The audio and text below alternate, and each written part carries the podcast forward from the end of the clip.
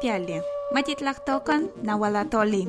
Всем привет! Меня зовут Таня. Я ученый, преподаватель и переводчик из Москвы. Это подкаст о том, как я учу редкий язык, который на самом деле все мы используем каждый день. Томат, шоколад, авокадо и койот – все это слова из ацтекского языка, на котором говорили мексиканские индейцы еще пять веков назад и говорят сейчас. Если вам интересно узнать, зачем я начала самостоятельно учить редкий язык, по которому нет ни учебников, ни словарей на русском, куда буду потом его применять, как проходит мой процесс обучения, подписывайтесь и следите за новыми выпусками.